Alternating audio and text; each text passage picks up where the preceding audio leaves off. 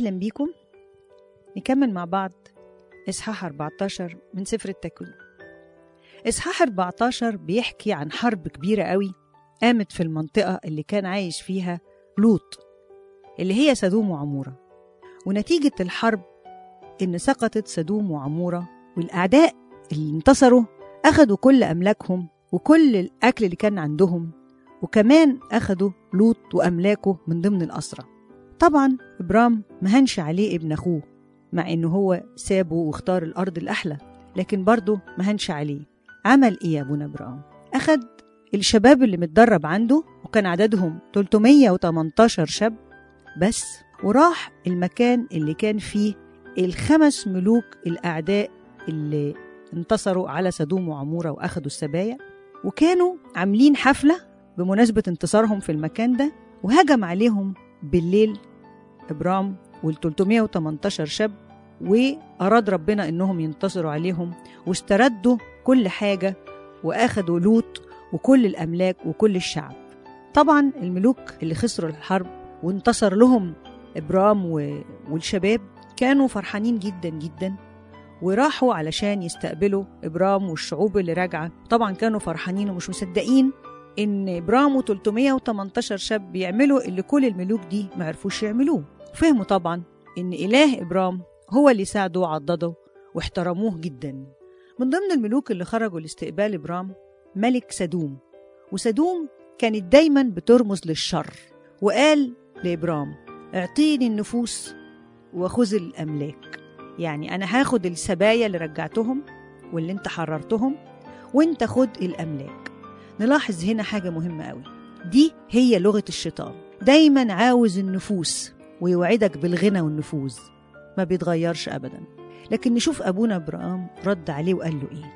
رفعت يدي إلى الرب الإله العلي مالك السماء والأرض. لا آخذن لا خيطا ولا شراك نعل ولا من كل ما هو لك. فلا تقول أنا أغنيت إبرام ليس لي غير الذي أكله الغلمان. مين يقول للشيطان مش عاوز منك حاجة؟ ولا خيط ولا نعل خسران. لأن غناية كله من عند ربنا. مش أنت اللي تقول أنا أغنيت إبرام. غناية كله من عند ربنا مالك السماء والأرض. عظيم الراجل ده.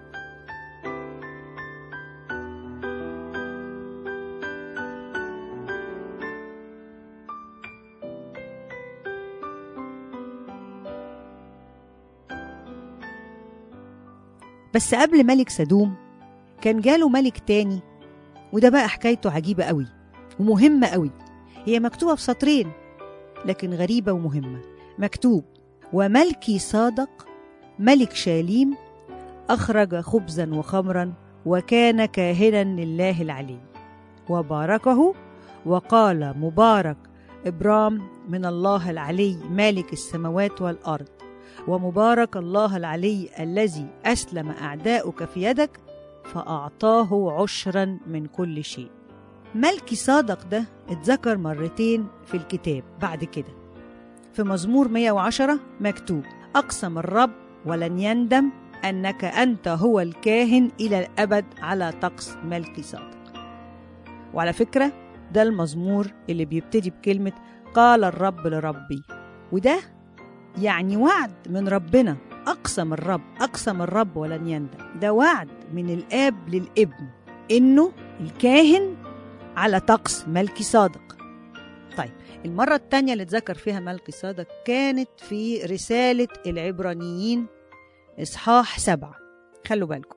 لأن ملكي صادق هذا ملك سليم كاهن الله العلي الذي استقبل إبراهيم راجعا من من كسرة الملوك وباركه. الذي قسم له إبراهيم عشر من كل شيء. المترجم أولا يعني اللي معناه يعني ملك البر ثم أيضا ملك سليم أي ملك السلام.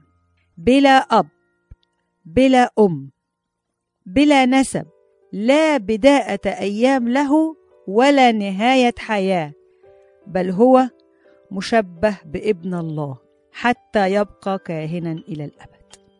أخدتوا بالكم إنه لما كان معلمنا بولس الرسول بيكلم اليهود اللي اتنصروا بيفكروا يرجعوا تاني لليهودية. فبيقارن لهم ما بين كهنوت السيد المسيح اللي على طقس ملكي صادق وكهنوت هارون بتاعهم. ناخد بالنا بقى إن أبونا إبراهيم اللي كان بيعتبر زي البطريرك في الوقت ده لما يشوف ملكي صادق ينحني له وياخد منه البركة وكمان يديله عشر كل الحاجة اللي معاه. ملكي صادق بدل ما يقدم له ذبيحة علشان انتصر يقوم يقدم له خبز وخمر. ونلاحظ في الرسالة العبرانيين كلمة لا بداية له ولا نهاية وكلمة شبه ابن الله. يعني اسمه معناه ملك البر أو ملك السلام. وأبونا إبراهيم ياخد منه البركة وينحني له ويقدم له العشور وكهنوته إلى الأبد وهو يقدم خبز وخمر يبقى إيه؟ يبقى رمز مباشر للسيد المسيح. وده اللي فهمه إبراهيم من كتر حبه لربنا وإيمانه بيه قدر يعرفه ويحس بيه إنه هو اللي قدامه. زينا بالظبط لو حد فينا قريب من ربنا جدا ومؤمن بيه جدا ومنتظر يشوفه في كل حاجة بيشوفه وبيحس بيه.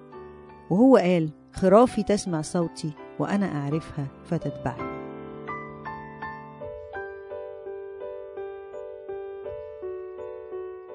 نرجع تاني للحدوتة بتاعتنا.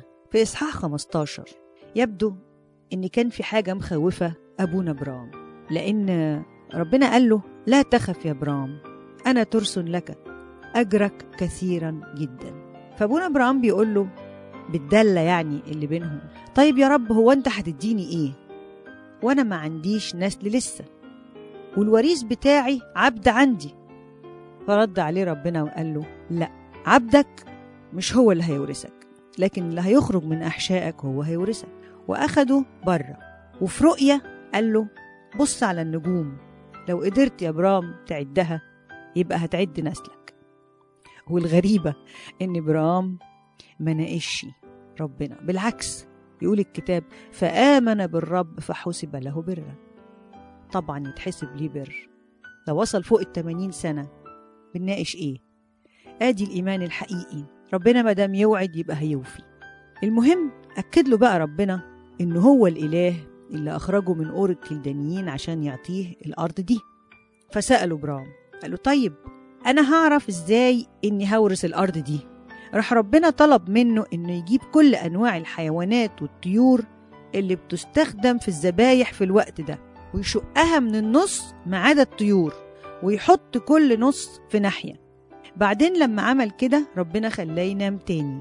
وفي رؤية قال له حقيقة هامة جدا إن نسله هيتغرب في بلاد غريبة اللي هي مصر وإنهم هيستعبدوا 400 سنة وإن هو ربنا ليه المجد هيدين الأمة اللي هتستعبده.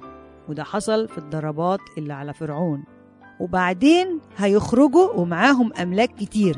فعلا اليهود سلبوا المصريين وهم خارجين وحتى أخدوا الذهب بتاعهم كله. وكمان إن برام هيرجع لآبائه ويدفن بسلام بشيبة صالحة. وفي الجيل الرابع هيرجعوا هنا تاني بس الوقت لسه ما جاش. ولما صحي لقى حاجة غريبة. لقى نار ودخان ماشي وسط الذبايح. وده كان معناه إن الله قطع عهد ميثاق مع أبونا إبراهيم بالكلام اللي قاله.